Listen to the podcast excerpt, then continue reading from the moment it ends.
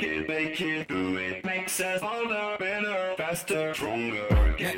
how's it going? Welcome to the Raider Power to the People. I'm David Wolverton here with my good friend Kevin Reed. We're broadcasting across the country. Kevin's in Virginia.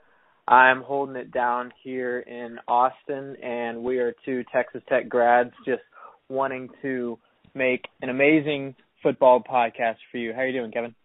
I'm doing good. Thanks for talking and doing the little intro there, David. Um, I'm looking forward to just discussing some of the um, you players and just the preview today. And I think one of the best things we can do is start off with the offense. What do you think? Yeah, I'm really I'm really excited for obviously fall camp is going to be starting soon. Uh, the season is just almost a couple of weeks away, maybe three or four weeks away. It cannot come any sooner. Let me say that. But um, in terms of the offense, what am I most excited for? I mean, you have to say number five, Patrick Mahomes. He's a stud coming back for his junior year, and it feels like he's you know got a full command of the offense. I think you know Kingsbury and Patrick Mahomes have an amazing relationship, and I'm I'm really pumped to see what they can produce on the field. Did you also see the video of Patrick throwing the ball 70 yards, just like a simple little flick of his wrist? That yeah, earlier on this summer. Yes, he he's a stud. We all know that to be true. um, so with Patrick Mahomes, what do you think is some of the stuff he needs to work on this year to make sure that he has more success? I think what he can do to have more success is make the easy, quick plays where instead of trying to get a home run on the play, uh, he probably watched a lot of Brett Favre growing up, but instead of trying to make a 55 yard pass, just make the five yard pass. You know, second and second and five is much better than second and ten, and that's just something that, you know, he probably in high school could always make that play. In the, in the Big 12, it's a little bit different. The defenses aren't perfect by any means, but you know, you got to make the five and six yard play sometime, and that's where, you know, uh, Justin Stockton can come in and make the easy easy play. DeAndre Washington was a great safety net for the offense last year, so we'll see kind of what the running back um, can offer. I would agree entirely with him being able to just check down to the receivers and not look for the home run ball. And one of the things I do think though is his biggest ability is just to scramble and just chunk it deep.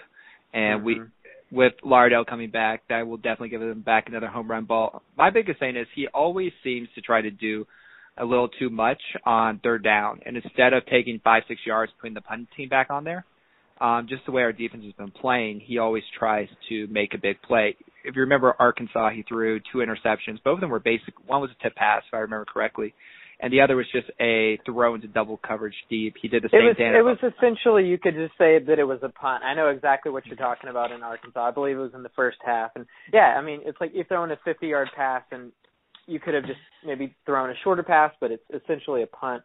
Um, yeah. I mean, I think that you know our first game Tech's playing the Stephen F. Austin Lumberjacks September 3rd. Obviously, you can work out some of the kinks, but um, I, I, from what I've read and what I've heard, like the the defense is certainly improving. So I feel like those longer passes aren't as available in practice. Obviously, the wide receivers are studs, but you know the shorter the shorter the shorter game is going to have to supplement uh, those longer passes that Coach Kingsbury and Mahomes want to set up.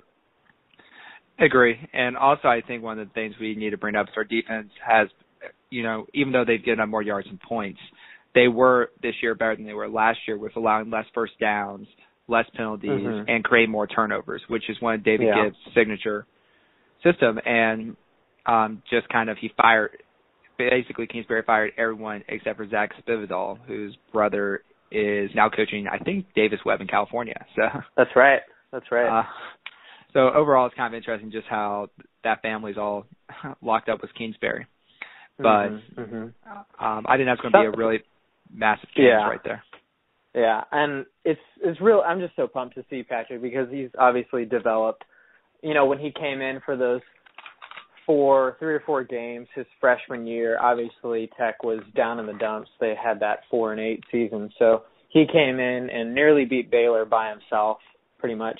Um, you know, the end of the season that, that 40 eight forty six loss, but you could see you could see some great potential in a couple of the games, Oklahoma State, UT, Baylor, and another one that I'm forgetting. But um, when you think about potential on the quarterback roster, obviously you have Mahomes, QB one, Nick Shimonek is QB two, and then Mr. Texas Football Player of the Year, Jett Duffey. Uh, I'm excited to see him run the jet sweep in a couple of years, but I, I really I don't know if he's going to redshirt.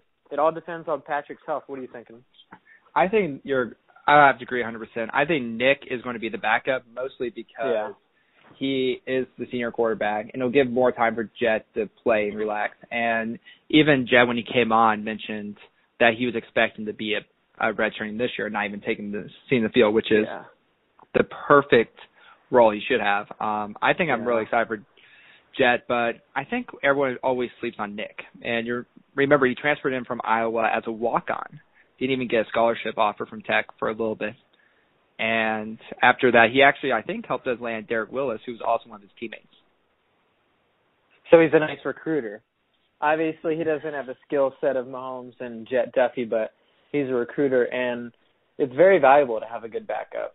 I mean, I'm I think that Mahomes is a pretty tough cat. Obviously, he was kind of nicked up early of the in the 2015 season when he got in. He kind of got dinged up in Arkansas and the TCU games, but he played through kind of the lower the lower body leg injuries for the first half of the season and finally got healthy towards the end because he was just tearing it up offensively.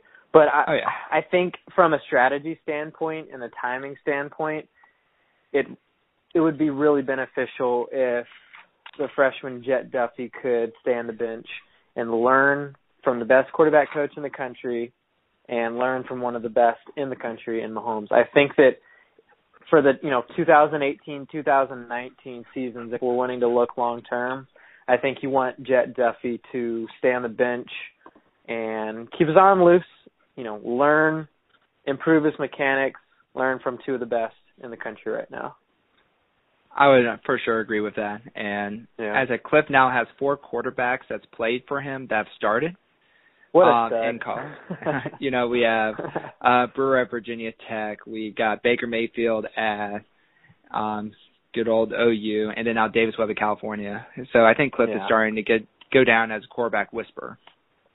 he seriously is he's he's insane And did he, did he actually recruit Kenny Hill at A and M, or is that I'm sure he assisted. I I mean it's got to be. It's like you know the work that he did with Manziel, and I don't know for a fact, but I'm sure that he assisted getting Kenny Hill at least when Kenny was a junior in high school. yeah? And we actually may get to see Kenny Hill this year, but we'll talk about him a little bit later on in the podcast. That's right. And with that, um, do you have anything else to say about our quarterback situation except that we're stacked this year? No, I think that that covers it. I think that there are 90 99% of teams in college football would love to have Texas Tech football situation having number 5 Patrick Mahomes out there, the stud junior. Yep, and he's also a top five junior quarterback draft pick right now. So Mhm. let's hope that keeps on going. Yeah. And so the next um, group of people is this is always weird to say, but the last three years I feel Tech has had nothing but a bunch of running backs that each one of them can take the ball and actually play like there's no tomorrow. And we'll start off with number four, the speed demon himself, Justin Stockton, who this is even more weird. A Tech running back is on an award list for the Walker, which is the Best Running Back Award. It's been a while, huh? It has. I- um, I, What is it? think- the the Texas Tech Ricky Williams, not the UT Ricky Williams, who won an award last like 18 years ago. I think so too, um, if I remember correctly. Yeah. But Well, Justin Justin Stockton, obviously, like you mentioned it, he's a speed demon. You know, I kind of think of him as that home run hitter. You know, can come in, get the the the hopefully the five yard catch and turn it into a fifteen twenty yard play. But from what I've heard and what I've been reading, it seems like he's going to be that go to guy. Um, he's obviously number one in the depth chart for the Big Twelve media days. last month. And he's maybe he's not just that quick track star. He's not that Oregon type running back who will come in for, you know, 30% of the time. Maybe he is going to be uh, your workhorse. Obviously, the new strength and conditioning coach Rusty Whitt has been getting after these kids and making you know turning them from kids to men. So obviously he's increased his muscle capacity. So I'm excited to see what he can do. I think he's weighing about 200 pounds now, which is up from I think 190 ish. So that's okay. 10 more pounds of muscle for a guy who's like 5'10. Yeah. And he's not really that big, but I'm kind of concerned about having him being our only main running back where he just because he is not used to taking the workload. And last year he mm-hmm. did kind of struggle. I'll, I'm trying to think of any game. I think I'm trying to go up. I think Iowa State was the only game where he had over 100 yards, and maybe yeah. that's the only game last year he had over 50 yards. Because I know when he was in the backfield, a lot of defenses would key on him and make exactly. him. And so he is going to have a lot more of an uphill battle. And I kind of think if we look through our running backs, I think Demarcus Felton has a very big say into what's going on next year. Um, you think he'll to, you think he'll see the field more? I think so. Um, he is a little bit of a bigger back. If you remember against LSU, when Washington kind of got banged up on one of the goal line plays, they didn't put Stockton in; they put Felton in, and Felton got yeah. stopped immediately. But yeah. to his defense, no one could run on that LSU defense with our offensive line That's the way they were playing. I think a lot of the running back su- success is going to be predicated on the offensive line, which is kind of, I would say, the biggest question on the offense is the big guys up front. Can they block for these running backs? Obviously, Stockton can get out to the outside better than most players, most running backs in the Big 12, but can he run up the middle? Can he do the counters? Can he get in the interior of um, of the of the defense, and can he get to that sort of middle linebacker next level, getting to the safety? So, if he can get some great production in his offensive line, obviously he can burst through the holes that the offensive linemen make. But to your point, Felton is that bigger guy. Maybe if we need to kind of go ground and pound uh, for a series or two. Well, going ground and pound, what about Corey Dauphine, who's just as quick, if not quicker than Stockton? I know. And I know. I'm so is- excited for this kid. um, I saw a picture of him a couple of days ago, and that guy looks like a man. I Um, haven't seen him in since maybe May or June online, but I'm gonna pull him up right now and get a man crush on because the guy is just jacked.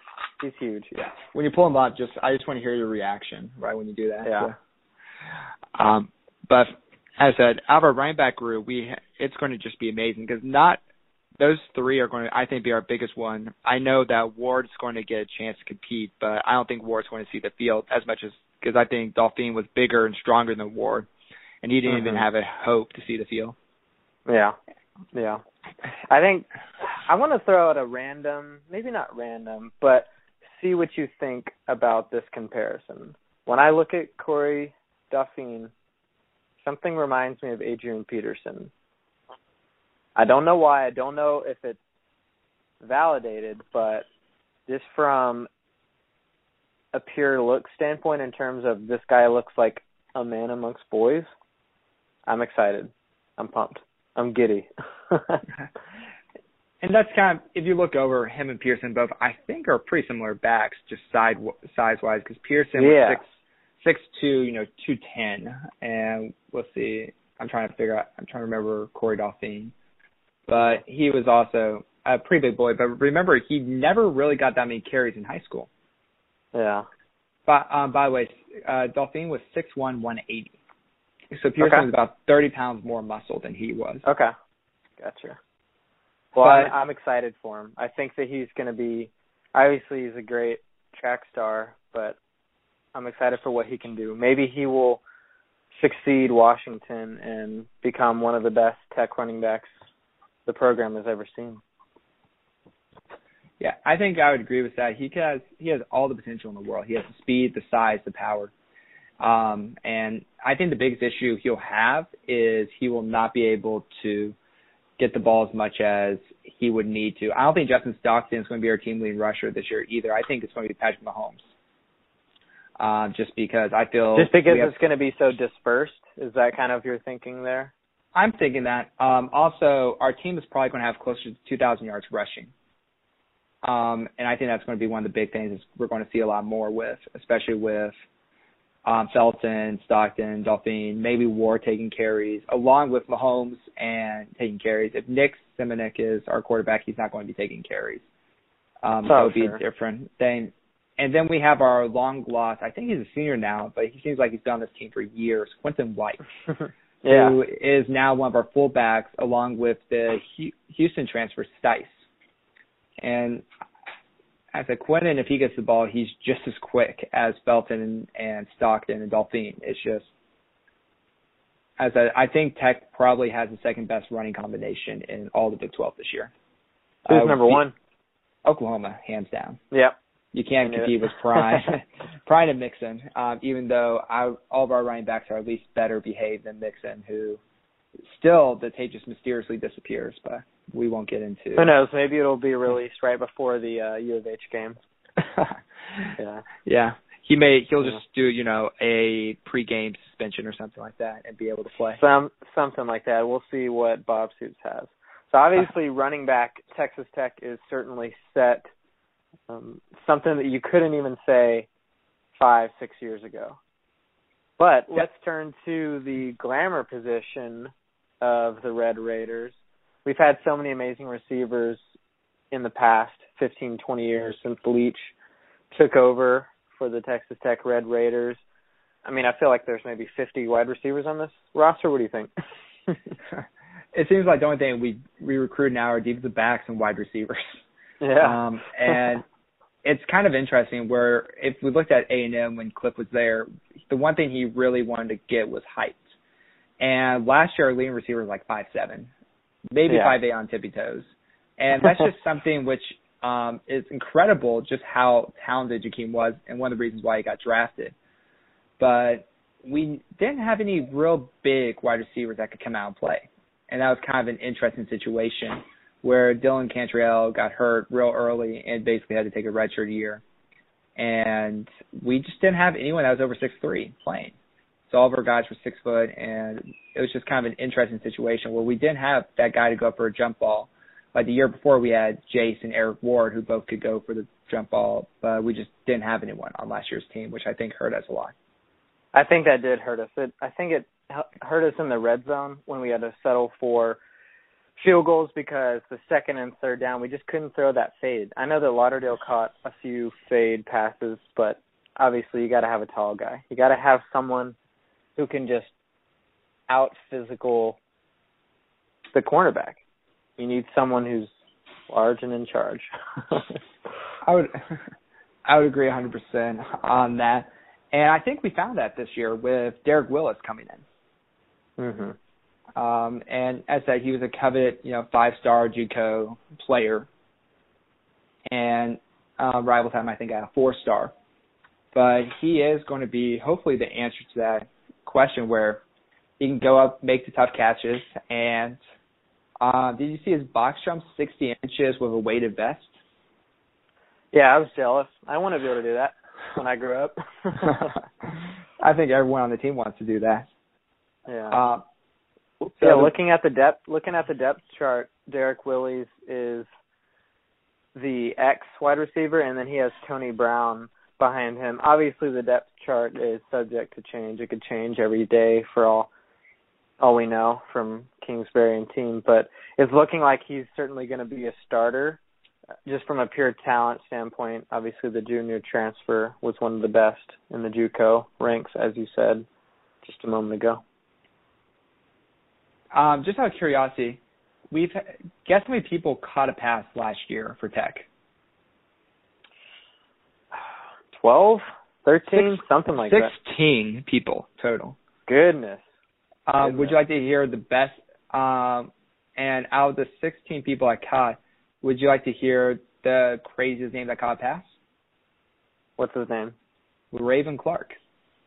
Oh wow! Wait, what kind of play was it? A trick play or was it like a a tip fumble sort of catch? Or was it? It was, I forgot, but I think it was against TCU, or it was one of the games we were losing, and the ball was thrown, and the guy batted, and Le'Raven caught it and ran for about 13 yards. Greatest moment of his entire life. he almost had the game winner against TCU too. It got he got knocked out of the five, which when you see a big man running. Yeah. Yeah. So, Man, what a uh, what a great what a great player. um, so here's a question: Do you think any of our wide receivers will make All Big 12 this year? Hmm. Big Twelve. That's uh I don't know. Because we've got so many we've got so many great ones. I don't know just from a statistic standpoint, will any of them go over a thousand yards or whatever the kind of the average margin is to attain that that award. I don't know. I think we might have three or four get, you know, five to seven hundred yards. So we'll have maybe the fourth through the ninth best wide receivers in the league. But I don't think we're gonna be right at the top. I think, you know, Baylor has that in terms of KD Cannon, but we'll see. I think it remains to be seen. I think Oklahoma State has got a great wide receiver. I, I can't think of his name, but at Iowa State, they've got a stud wide receiver. So I'm thinking maybe second big team. I'll put money on that, but I won't put money on first team for Big 12. What about you? I would agree with you. I think the biggest issue we're going to have a wide receiver and running back is there's so many players that can take carries. Yeah. Um, where unless a guy becomes the man, which last year was Jakeem, um, this year that's tough to say. You know, we have a home run threat in Devin Lauderdale. We have a jump ball threat in Willies and you know Cantrell. Um, we Mhm. may, if Dante Thompson makes the roster, we may have another jump ball threat on him. And when I say make the roster, I mean make the playable roster. He's Sure. from everything is still on the team and contributing, just not at that level. Yeah. Yeah. Well, you know, in the first game against Stephen F. Austin in early September, obviously, I think that they're going to try to spread it around. They're going to see what players can do um, against other opponents. You know, actually tackling and having another team tackle you. And then in Arizona, I think the second game against Arizona State at the Sun Devil Stadium in Tempe, I think that they're going to try to nail down. Okay, these are our three go-to guys, and then you know, La Tech bye week in Kansas. So I think basically by Kansas, which is our fourth game of the season, week five, I think that we're going to know who our number one is. I mean, I I think a lot of people would put money on Devin Lauderdale if he has, you know, if he has a great first couple of games, but you just have so many, so many sidekicks, so many great options that are not true number ones from what we know now. This could change the first month of the season. From for what we know now, it seems like from a talent standpoint, Derrick Willies and Devin Lauderdale are those number one guys. Yeah. Um, and also, what do you think about the play where um, Cameron Batson has now been told that he was the fastest guy on the field, which and had supposedly the best summer. Yeah, I've heard Mahomes say that Batson had a, a very impressive spring. Maybe that means that he made the most improvement. I don't know exactly what Mahomes what Mahomes' intention was with that quote, but obviously that's high praise from the person you want to, you know, the person you want giving the praise. So I, I think Cameron Batson is going to be returning punts. I don't know about kickoffs this year, but he's going to have several chances a game to you know, get open, make catches, and I'm excited for you know, YAC yards after carry because that's what kind of turned Grant into that number one receiver. He could take the seven yard pass and turn it into a 15, 16 yard gain. So we'll see, we'll see. Remember, remember, Grant's longest catch was 90 yards, and that wasn't a touchdown. That's right. I still have so funny. I think if he was taller, it would have been hundred yards. I think it would have been a touchdown. I think if he was six three, I think he would have made it by default. it only fell. I think he ran a good like 400 yards on that play though, because he just Yeah. digs around Oklahoma State. Yeah. All those guys. Yeah. Also, So- kind of an in- interesting thing is um, the true freshman um, Antoine Wesley Cox mm-hmm. from Cabo Steel. Yeah. Uh, um, where Mahomes has claimed that this guy is a guy who gets jump balls, which is interesting because only Tech and Houston wanted him. And it's rare to see Mahomes just kind of go after a true freshman and say, "This is a guy. This is our man." And I'm so excited for him. I, I think that kind of what you were mentioning three or four minutes ago is the fact that Tech hasn't had that sort of guy. You know, we had a we had a tall receiver. He's his name is escaping me during the Tommy Tuberville days, but you know we have just seriously been missing that type of talent and height. So we'll see. Maybe he makes his way into the rotation. If it feels like if he if coach feels like we can get it done without him, then hey, save it for next year. You know, I think that redshirting players is so valuable, and it's even more valuable when you really can afford to, which is kind of what we're saying about Jett Duffey. So I think there's a lot of potential with Anton Cox Wesley. Yeah, and I think he's now just going with the last name Wesley. But um also with that person, I think you were thinking about Darrin Moore. Yes, Darrin who, Moore. I will always remember when he just abused that Baylor corner, where I still think the guy has a restraining order after all that. Yeah. It was not it was not pretty to watch um them go after each other.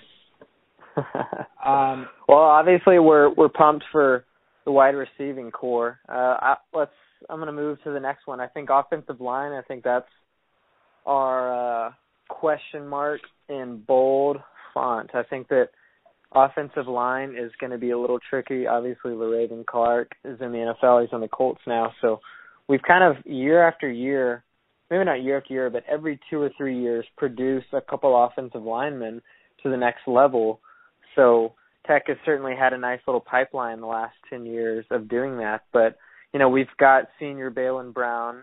Uh, we've got Tony Morales, who's very experienced, but we've got some young guns coming in. Isn't Tony Morales on like his eighth year of eligibility, getting his PhD now?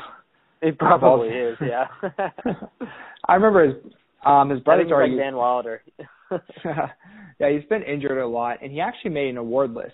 The um I forgot which one, but I think that's kind of a good honor and showing just how yeah. much respect he has. Yeah, I I think that you know obviously the offensive line is something where you just don't you know when it's bad, but when it's really good, they're clicking so well that you just kind of feel like, oh wow, the quarterback and receivers and running backs are so great. The offensive line is kind of that hidden gem where when they're perfectly in sync, they make everyone else's job so much easier. And I think that the offensive line coach Lee Hays has certainly been recruiting some great guys to come in for the 2017 class. So we'll see in a couple of years if those uh, talented high school players pan out. But in terms of this year, you know, I don't want Mahomes to have to be running for his life. I want him to be able to, you know, stay like Tom Brady in the pocket and deliver exactly and not be scrambling and freaked out and have to pull a Johnny or a Michael Vick sort of play every other time he has the ball. But you know, I think that Cliff Kingsbury obviously, I think he's 500 in his career at Tech, 19 and 19 and you know, the I think having just an average offensive line is kind of to blame for that because you just sometimes get thrown around by the by the bigger teams. We saw it against LSU in the bowl game. I mean, it was just really hard to run on them and Mahomes was just kind of as soon as he snapped the ball, 2 seconds later he was about to get sacked. So you got to keep your quarterback upright and you got to give your running backs time to run. So what are you thinking for offensive line? Are you are you agreeing? Are you you disagreeing? What are you what are you feeling?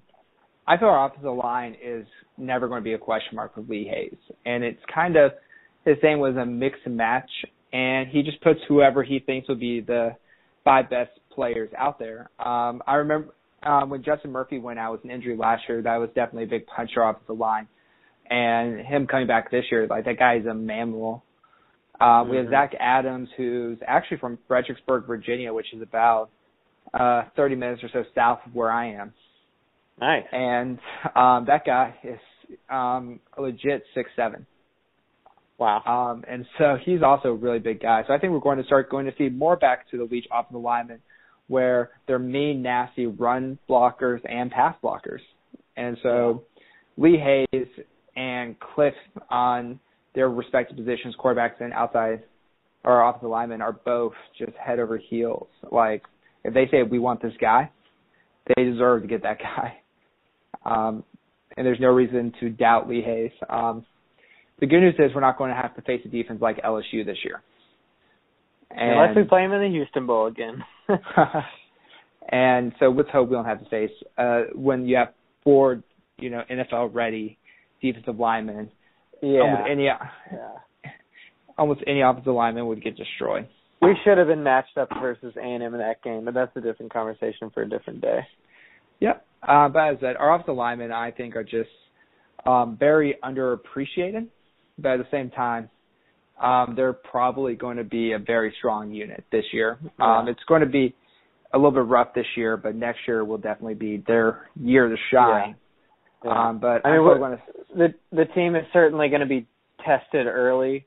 You know, Arizona State. I don't think they have any future NFL defensive linemen, but you know, new, FFA won't either. But like, we're gonna they're gonna get tested with Arizona State in their second game. So in that first game, they need to work out as many kinks as possible.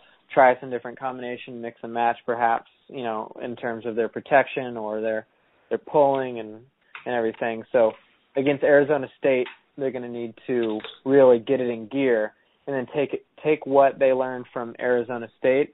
Obviously, apply that to La Tech. I think you can beat La Tech pretty easily. And then you have Kansas, and then um, we we can go from there. But I think K State is your first your first big test in terms of like, okay, these are some bigger bigger boys on the defensive line. So obviously Bill Snyder knows how to play defense. So we'll we'll kind of see where they are uh, by uh, week six or so. What Yeah, about D line?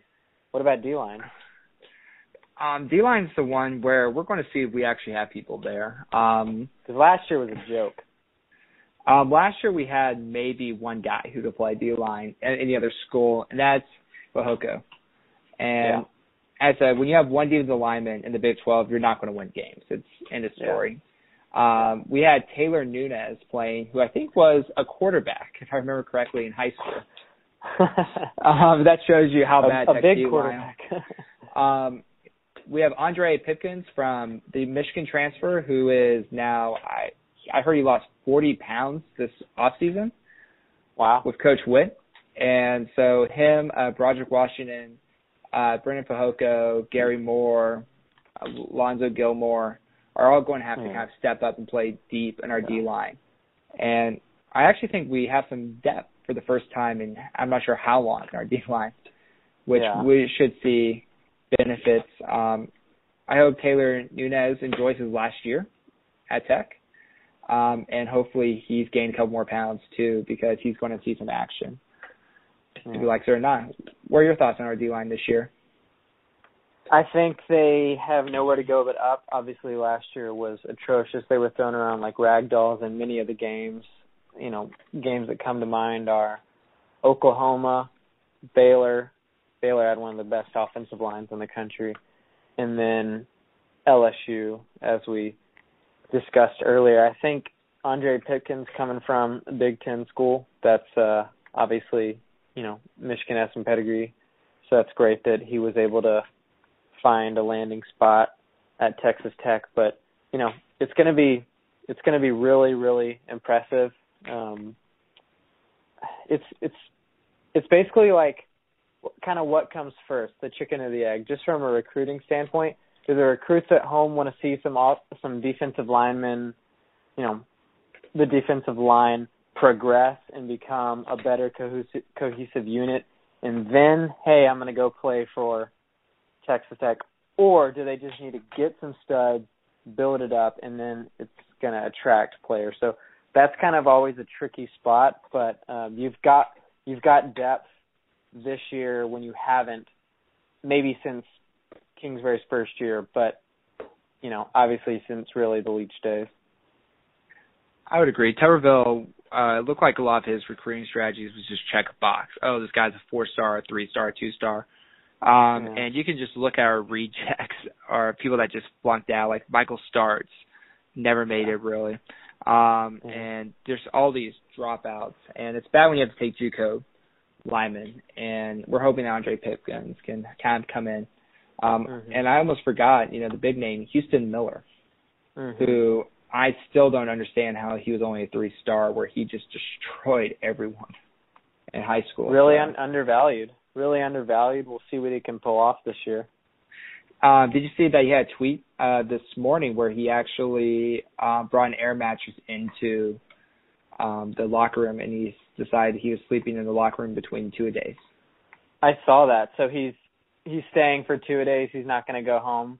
What about overnight? Is he there right now? No, I bet there right you. now? I bet you he They- found. They're Found him leave. They probably yeah they let him, they probably kicked him out after a while. But Yeah. I said well, last if year. any, if if any position group needs to be there and getting their rest and having as much rest as possible so they can be fresh, it's the D line. I would agree. And you know, as a last year Miller was unstoppable in high school. So we're going to hope he, he carries that back over and he'll see action. Um, I think almost everyone on our defensive team that was recruited will see action um, this year. And then there's some other players who's kind of interesting. Um, Joe Wallace, um, who is a freshman, but that guy is like six foot, 340 pounds so, or so. That guy And- eats a lot. He's big. and that's going to be interesting to watch him and see whether or not he will um, be able to play because being a, that uh, weight in high school, usually it's not muscle weight. Where college difference between college, NFL, and high school is the percentage of fat you have on the player. yes, exactly. And Just a big I, fat kid, and he needs to turn that in. He just needs to be a big muscular guy now, not a fat guy. and he's going to be he's going to be there because, uh, gosh, Wood is just crazy. Um, just some of the workouts he was I've been watching him do on his Twitter feed. It's just been insane. mhm. Bunch of But-. Well, let's let's keep moving kind of backwards. If you're looking at the defense, if you're on the offense right now, so linebacking core last year really was obviously nothing to be too excited about. We've got a couple players coming back, and then obviously an unfortunate departure earlier this spring. Um, you know, D'Vonta Hinton, he's a great guy. Luke Stice, we've heard a lot about in the press that he's, you know, been a great leader and just a kind of a workout warrior, and um, I I think that he can definitely kind of come in and kind of jumpstart and bring a bolt of energy to this linebacking crew because last year led by Pete Robertson and Dakota Allen who's no longer with the team um they they were certainly kind of chasing some guys last year so what are you uh what are you what are you optimistic about and then what are you worried about Um, optimistic about. I feel that a lot of our um, transfers are actually going to be a good fit with Kolin Hill and Luke Stice. Are both going to probably see the field a lot more. Um, and then the size. Like if you look over at Jordy Brooks, um, that guy is a beast coming out of high school. Six foot, two twenty three. Um, so he's going to be a huge person to deal with in the middle. Um, one of the biggest issues we have for linebackers is we just don't ha- we don't have them really looking like linebackers, run stoppers, power, and it looks like that's one of the things uh, they've been working on is giving them good weight. And people like Jordy Brooks, um, Jonathan Bacone, um, Luke Stice, Kolin Hill, D'Vonta Hinton are actually looking like linebackers this year, um, which, which is good. help. you don't want your linebackers looking like chunky cornerbacks you know what i mean? That's kind of what we've had the last few years. That's why it hasn't worked out. You need to hit the weight room. Also it's sad, but our best um, line linemen, our linebackers was Micah Ah and Dakota Allen, and both of them are off the team. Uh, Ah Yeah. graduated, and Allen um, is now at East Mississippi Community College, um, where he's going to be. I guess that he'll probably be featured on Last Chance U season two. yeah he's actually probably going to be in that documentary i've only seen the first episode of that show it was pretty pretty interesting i, I will get to it at some point but I haven't seen the rest of the show yet. So a lot, a lot to, uh, you know, maybe a couple things to be encouraged about, but you know, not sold on the linebackers position. That's kind of my thought. I don't think we are sold on any defensive position. Um, Yeah. As that every single year you've gotten worse and worse on defense. And Mhm. let's just be honest here. Out of all the teams in Division One, you're the second worst defense. That's horrible. There's nothing to sell. I mean, it's it's just kind of this weird balance because Tech goes so fast on offense, and I think that they can afford to slow down. I think that they kind of they they put the defense, you know, they kind of left them out to dry because they would they would run so fast, and then you know, if Tech did a three three and out or a six and out, something like that, I mean, the defense has no chance when they only had a minute and a half to rest. and that's one of the things I think we're going to see Cliff have to adjust more with. Is just Yeah. how difficult it was with everyone. Yeah. And um, you know, when you run quicker, and one of the biggest things that kind of hurts Oklahoma State was I know how bad it sounds when Grant took the kickoff back for a touchdown. It was, you know, our defense was just on the field. They, you know, just gave up a touchdown, and then all of a sudden they were back on the field again. Yeah, they only had a minute and a half rest. and you don't have any depth with the defense, and then they're just kind of tired. And w- one thing, speaking about depth, we had a lot of issues with was we didn't have any defensive backs last year, yeah. and that's something which it looks like um, Gibbs has decided to change. And I have to say, my favorite defensive back to start off with is Johnson at safety, because he is Jah'Shawn Johnson. Yes, he has been nothing but a beast um, for us. And I feel like he is honestly right now our best defensive player. Yeah, I think so. I think that obviously Breiden Fehoko, highly touted, great talent. We'll see what he can develop into. But just from a pure athletic, you know, makes the play, has a knack for being where he needs to be. Jah'Shawn Johnson is your guy. You know, he pretty much won the Arkansas game for us last year. Yep, he wanted the ball more than the other guy. Um, Keenon Yeah. Ward, who always seems to be where the ball is. Um, and then we have a couple of players who we'll see. Justis Nelson will show up and play well. Um, DJ Polite-Bray, who was a wide receiver and now defensive back. Um, we'll see if That's he right. sticks with being a DB. Or I think Justis back. Nelson really needs to put on some weight. Um, he's just, I I can't really see him making too many tackles, running straight at a running back. You know, if it's if you're running right at each other, it's obviously it's the hardest. You're going to get knocked over. But if he's kind of in that side to side pursuit, he can certainly kind of str- strategically make a tackle. But he might get knocked around a little bit. We'll see. We'll see in the first few games. Obviously, Oklahoma is the first huge test in terms of running back. Um, Uh, you well, know, K for- State K State's got a great running attack, and West Virginia's no slouch. But I think that when OU comes to town mid October, the 22nd, you know, that we're going to really have to be in mid season form and figuring out okay how to actually wrap up because last year it was just kind of atrocious on defense. Once Yeah. once the running back got to the third level. Yeah, and let's just be honest here. Justin Nelson will never be an every down corner. He's more Sure. of a nickel back, and I think Yeah. that's where we're going to see him a lot this year is in Yeah. a nickel back position. Yeah. Um, and also, um, we have to talk about Nigel Bethel leaving. And honestly, I'm glad he's gone. He was not. He He, didn't seem to be. Yeah, he didn't seem to be anything important. Um, he's, he's all hype. He's all hype. He's a cocky guy. He it's just kind of a nuisance to be honest. His his effort, his his output on the field didn't match up with his attitude. You know, like in How I Met Your Mother, the crazy and hotness scale. You can be a certain amount of crazy as long as you're this hot. Well, he was just crazy, and he wasn't that hot. he had one good play against UT where he wanted the interception more, but at the same time, you can't. You you know the rumor was he got into a fight um, during off-season workouts, which kind of was his last result, and then he burned his final bridge at track and field when he just kind of quit on a race. So Which is just pathetic. yeah, you might as well finish your 100 meter dash. You know, it's not a lot. You know, it's 11 seconds and you're done. But Yeah. um, overall, kind of glad that he's gone. Um, I thought Tevin Madison, when Bethel was out, played very well.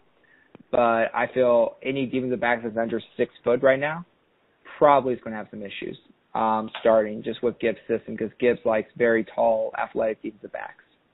Yeah. We'll see. Hopefully, they start coming in the pipeline in terms of recruiting. Hopefully, Gibbs gets a lot of his guys. I know that the 17 class feels like it's pretty much offensive linemen and defensive backs. So uh, I think that you know if you're a Tech fan and you want to see improvement in the secondary, I think that your wish will come true. When when exactly will we see that success on the field? I don't know, but obviously in Gibbs' system, forcing turnovers is something that he's always been successful at, and he needs the right kind of DBs to pull it off. Yep, I agree 100% on that. What else should we talk about? Well, we we actually have a kicker who got put on an award list with Clayton Hatfield, um, who is a walk-on from the San Antonio area, and also um, our punter looks like will probably be Michael Barden, and if I remember correctly, he actually led on average yards per punt, but he didn't kick enough times to qualify. And when you had, well, when you had, um, I for I forgot our kicker last year, our punter last year, but when you had that guy booting the ball 60 yards every single time, you're probably not seeing the field as a punter. Yeah, exactly. And obviously third uh third down percentage Tech was so great at it last year. So we didn't punt quite as many times as the average offense. Yep, and we also, if we're on their side, a lot of times we would go for it because we didn't trust our defense enough to make the stop on the other end. Exactly. Coach Kingsbury kind of had to realize, okay, I'm at the 35. I can't kick field goal. It's too long. Punting is just not worth it. Fourth and five. Let's do it. Let's try to go for it. And there was a few times where we successfully made it and then another time we didn't. We're kicking ourselves, you know, wishing that that route would have worked, or you know, a nice little Ian Sadler pass. But um, you know, we'll we'll see. Maybe maybe this year those fourth downs, the fourth down conversion rate will be a little bit more positive in the direction that Tech fans would like. I would definitely agree with that. Um, and also, Mahomes being able to run helps out with our fourth down conversion plan. Yeah. Um, and so the last thing we really have is the Big 12 preseason awards. And this one made me laugh and kind of shows you how much um, the writers actually pay attention. But newcomer of the year is Kenny Hill. And if you take a quick look at uh, Twitter and just a lot of TCU beat writers are writing about, Kenny Hill isn't even supposed to start. No, I mean he hasn't won it outright. Obviously, I think he's got more talent, and he's more athletic than what is his name, Kill Killhofer at TCU. I think so. I can't pronounce it, um, but I mean I think he's got more talent. But does he have command of the offense? Does he? Does he basically, you know, is he in sync with his receivers? Is he making, you know, the offensive line look good? Is he making everyone else around him just a little bit better? and I've heard Patterson talk about that.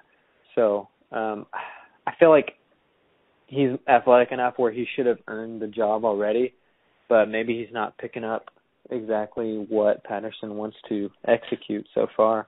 Wh- who are the other guys that were on kind of that list? Anyone? Does anyone come to mind, or was it kind of everyone was thinking Kenny Hill was going to take over and be the new Trevone Boykin? I think that's been everyone's opinion. But yeah, I, I said I I did not know this until a couple of days ago, but Boykin didn't get drafted. Yeah, at all. No one wasted a pick on him, which I thought was kind of an interesting um thing. I mean, he think, was a, he was really good, but obviously mm-hmm. he got arrested. He got arrested the night before the bowl game, which just screams, okay, does this guy I really want it? Can he sacrifice one night of partying on the biggest night of his life, a huge game before the NFL draft. Like, oh yeah, he wa- he wanted the he wanted a margarita on the Riverwalk apparently. Yep, and at the same time that cost him a ton of money. Yeah. And um, but I said people thought Kenny Hill was going to come in, take the starting job, and just continue. And yeah. that hasn't been the case. So it's kind of interesting that he became newcomer of the year. Yeah, I mean, like in terms of the Big 12 standings, I know that Tech was finished to finish sixth place. I think it's a little low. I would say I disagree with that, but you know that Big 12 newcomer of the year being Kenny Hill, I think that people are assuming that TCU is just going to be right up at the top. I, I believe they were fixed picked uh, second. I, I don't know. I think that people are a little bit too high on TCU. I'm just I don't know if I'm seeing it from an all around offensive standpoint. They lost a great wide receiver. Um they they still got a stud running back, but you just you don't know. I mean, the quarterback in the bowl game pulled off that miraculous comeback against or no, he pulled off the victory against Oregon, but I mean, can he do that day in and day out? I just I just really don't know. I think that's I just as being six. I feel when you look at the teams in front of us, OU, which is fair, should be number one. They have Baker Mayfield, who got nominated for uh, Big 12 Offensive Player of the Year, which I kind of feel with him having two All Star running backs, it will be a little bit harder for him to build his case because yeah. you could put any quarterback. I think in the Big 12 that's starting maybe not Kansas guy, whoever wins the Kansas starting quarterback job. Pretty much every every quarterback except for Kansas, and then I think Skyler Howard. I think. Yeah. I mean, yeah. Um, in there, and they would win games easily with OU because if you have two running backs able to honor the run. TCU, um, it's always tough. Um, their defense is anything like it was last year, where Tech torched them for 52 points, and we were a foot away from winning on that tip pass and it's just man I, I still wonder how much like differently the season would have gone like just from a confidence standpoint you know i think baylor was still going to beat us but maybe we wouldn't have been beat by 30 by baylor you know maybe it would have been a much closer game obviously pat was a little dinged up for that but i i think it just that it kind of deflated our team just a little bit and we don't have the talent to just check in and execute Definitely not. And it definitely affected us. I think the real big question marks are actually two teams in front of us, which is Baylor, who every single day there's a new story on the media about something yeah. going on. And so I would be surprised if Baylor does not at least fire one or two more coaches before the season starts. And then Texas. I, I hope so. Um, which is also up there. And Texas will be kind of interesting. They may be starting a true freshman quarterback, which will give Charlie Strong a, bu- a bunch of bumps. But Texas has a defense, and if their defense is able to shut down, no matter how bad their offense is, they will still be able to win a couple games. They could win every game, twenty-three to seventeen, something like that. And you still win Which every is game. kind of that's just kind of how the FCC is for the most part. It's changing a little bit the last four or five years, but I don't know. I I really disagree with Baylor being picked fourth. Yes, they've they've got some of the most talent in terms of skill position. Seth Russell's great. He's also one hit away. You know, he he could be in a Peyton Manning situation where if he gets knocked around, you know, something could tweak in his neck and then he's done. We just really don't know. Um, obviously, they don't have a backup because Stidham has transferred on, but I, I think that Baylor at four is it's a little high. I, I don't know. I would put I, Baylor at six. I would I would do OU one, TC. I would do OU one, Oklahoma State two, Texas Tech three, TCU, Texas, then Baylor. So and, right there, I'm saying that Texas Tech is going to beat TCU. I don't think we have the goods to beat OU or Oklahoma State. We'll see. That's just my prediction in August. But I think that Tech ends up finishing third in the conference, which is such an improvement and exactly the way that you want things going. Um, as we always have to remember, though, um, just like number three, four, and five in the conference is going to be a very, very close.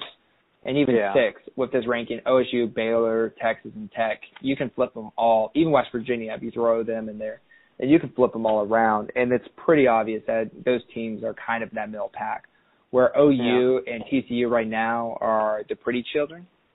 Um, Baylor, if Briles was still around, would still be up there. And oh, there's totally. a bottom tier where KSU is probably a six-win team, And it's just Snyder's offense where you have to beat him. He won't beat himself. Iowa State has brand new coaches from Toledo who did a pretty good job, and Kansas is just a lovable Kansas, um, where yeah. they're going to catch someone sleeping. They're they've been closed. They almost caught Tech sleeping. They almost caught TCU sleeping. Sooner or later, Kansas is going to flip that. But give him I, give him a couple of years from being able to compete week in and week out. But gosh, Tech's got to beat West Virginia. I don't know what's happened the last couple of years, but they need to get it turned around against that team. Um, as of last year, was a bonehead, one bonehead play, and Mahomes just wasn't able to make the throw to anyone but Jakeem. And when Jakeem had yeah. three guys guarding him, it makes it a little bit harder for him too. Yeah. But um, with that, so David, I know this podcast went a little bit longer than we thought originally, but do you have it any? Did. did you have any parting advice? I think the parting advice is, you know, obviously, whenever you're singing the fight song at Texas Tech games, use use the clean version because you want to represent your school correctly. You know, we will hit them, we will wreck them, hit them, wreck them, Texas Tech. That's the right way you should say it. I've always done that, and I think it's the right thing to do. That's my serious advice. And then my silly, but also serious advice: don't smoke crack. Don't do it. I haven't done it from experience, but I've I've heard you should not do it. And my we don't have to we don't have to keep that part in there. It doesn't make any sense. I just I just put it in there that first day we we did the link. I really I'm just thinking that we should keep this unedited. So if you guys hear this little conversation, you understand that we don't edit our podcast at all because we believe editing is censorship. Um, but my advice slash work slash extra yeah. work. uh, my advice is just really simple: is enjoy the football season. It finally just yesterday was supposed to be the first day, and the game got canceled um, due to field conditions. But we only have guaranteed 12 Tech games, and it's going to be an interesting ride this next year. Um, we have probably our biggest set of quarterbacks since Graham Harrell, and I would even argue that Mahomes is better than Harrell will be. And it's just going to be an exciting year. It's going to be high scoring, a lot of points, and it's just going to be a kind of a great year. There's a lot of this expansion talk that's going on, but we're not really sure if anything will happen. And all we know for sure is that Tech is at least going to put up 60 points, and some team against us is going to put up 50 in the same game. And it's going to be a fun game to watch. And I have to echo, don't smoke crack. It's not good for you. And if you watch Family Guy, the last time Peter Griffin smoked crack, he went through a ceiling. Even the organic crack. It's just there's no good kind. Even if it's from Whole Foods. you always have to do that. But thank you so much for listening to Raider Power to the People. I'm Kevin Reed. David Wolverton. And we'll see you next time. All right. Take care, y'all. Guns up. Work it, make it, do it. Makes us harder, better, faster, stronger. Work That, it that, that, that, that don't kill me. Can only make us